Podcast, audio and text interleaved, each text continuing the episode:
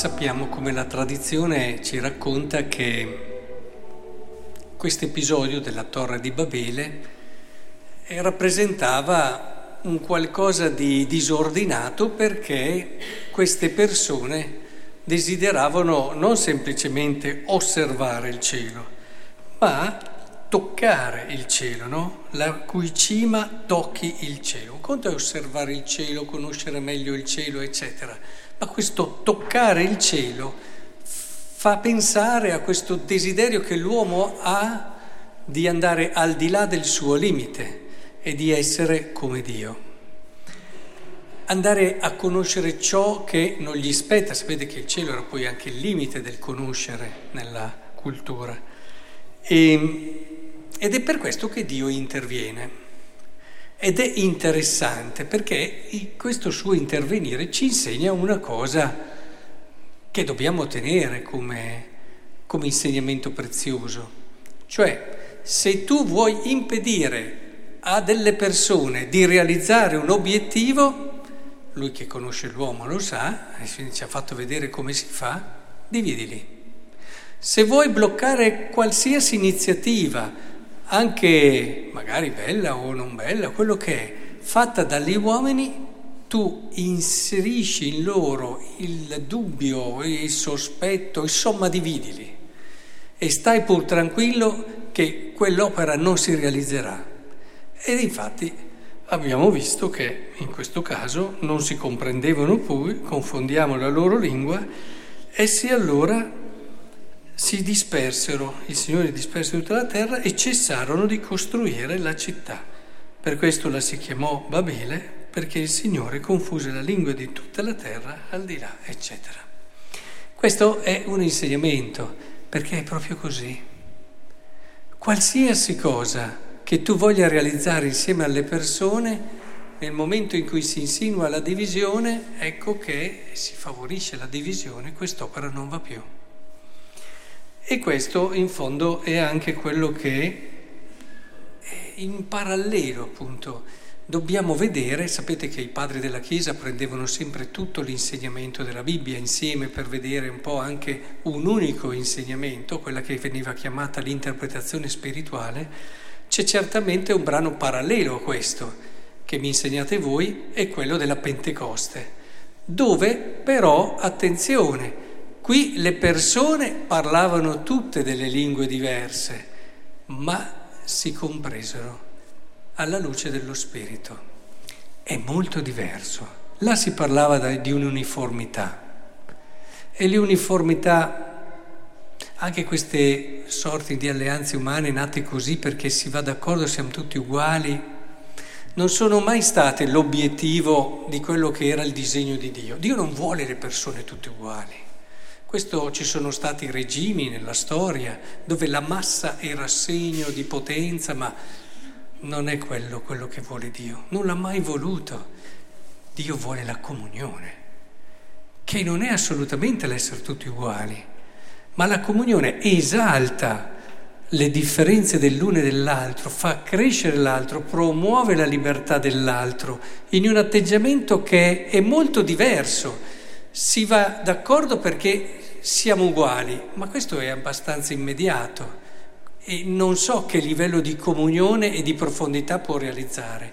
Un conto è invece noi, pur nella diversità, anzi valorizzando le nostre diversità, abbiamo un obiettivo comune e questo obiettivo comune è crescere nella comunione che è fatta di accoglienza, di servizio, di dono, di pazienza, perché quando si è diversi ci vuole anche tanta pazienza ci vuole il saper aspettare, ci vuole il lasciare il tempo all'altro e così via. Tutte cose che alla luce dello Spirito Santo si possono realizzare. Dubito, per la mia piccola esperienza, però dubito che umanamente si possa realizzare una vera comunione. L'ho visto teorizzare un po' da alcuni anche psicologi umanisti, eccetera, ma poi nella realizzazione concreta dubito. Io credo che la comunione sia davvero un dono di Dio.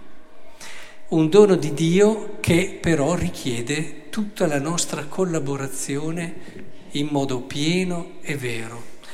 E, e, anche se il Vangelo ce lo spiega un po' perché dice qui chi vuol venire a me prendere la sua croce, cioè non c'è grande impresa che non richieda una croce. Se noi speriamo di arrivare alla comunione quella vera, senza croce, ci illudiamo. Noi scivoliamo in una scorciatoia, in un'immagine che sembra comunione ma non lo è. Pensate alle comuni, pensate a tante realizzazioni storiche che sono crollate proprio perché non avevano dei solidi fondamenti antropologici, a mio avviso. Però eh, non poteva che andare così. Però il discorso è proprio questo, quello di riuscire a capire che l'uomo ha in sé tutte le potenzialità per una vera comunione, ma ha bisogno dello Spirito ha bisogno di Dio per viverla e lui ci deve mettere però il suo e c'è anche quella fatica, quella fatica di crescere. A volte lo dico anche a delle coppie. Ci sono coppie dove i due sono, cioè, sono uguali, vanno quasi d'accordo su tutto in partenza. E dico, questo vabbè, è un dono. State attenti però, state attenti però, che questa essere così incastrati bene non vi tolga quel percorso, quel cammino che fa uscire tutto il bello che c'è dentro di voi. Risulti troppo facile, troppo facile. Conosco coppie invece dove ci sono differenze, ci sono fatiche, a volte sono passati anche da vere e proprie crisi, ma quando si lavora bene, e c'è anche un po' di croce da prendere certamente, ma ecco che si arriva a far fiorire un tesoro ed una ricchezza che mm, difficilmente a volte si ha se si va troppo d'accordo e si, si, e si va troppo bene. Quindi se si va troppo d'accordo occorre lavorare in una direzione che ugualmente ci porti ad una crescita e lì ci vuole chi ci stimoli. Gli altri invece sono già dalla situazione aiutati, ci vuole sempre però chi li aiuti a non far precipitare la crisi in una divisione. Ecco, questo per dire che cosa? Che è molto importante che in questo senso ognuno di noi recuperi il senso della grande chiamata che abbiamo, perché che cosa giova all'uomo guadagnare il mondo intero e perdere la propria vita? Mi viene da dire, visto che è un tema molto caldo, il vescovo ce l'ha molto ripetuto martedì in modo costante, Cosa giova una parrocchia fare tante cose belle insieme se non è comunità? A nulla. Anzi, lui rincara la dose, il vescovo, è tempo buttato. Invece di seminare il regno di Dio, noi allontaniamo la gente dal regno di Dio, anche se in apparenza stiamo facendo tante cose belle. Quindi è importantissimo che non dimentichiamo che l'evangelizzazione passa dalla comunione. Per me questo è un messaggio bellissimo che ci dà il Vangelo, non ce lo dà il nostro Vescovo. Il Vescovo non fa altro che, che riportarci quello che è l'annuncio del Vangelo, ma è proprio qui che noi ritroviamo il senso profondo del nostro essere cristiani.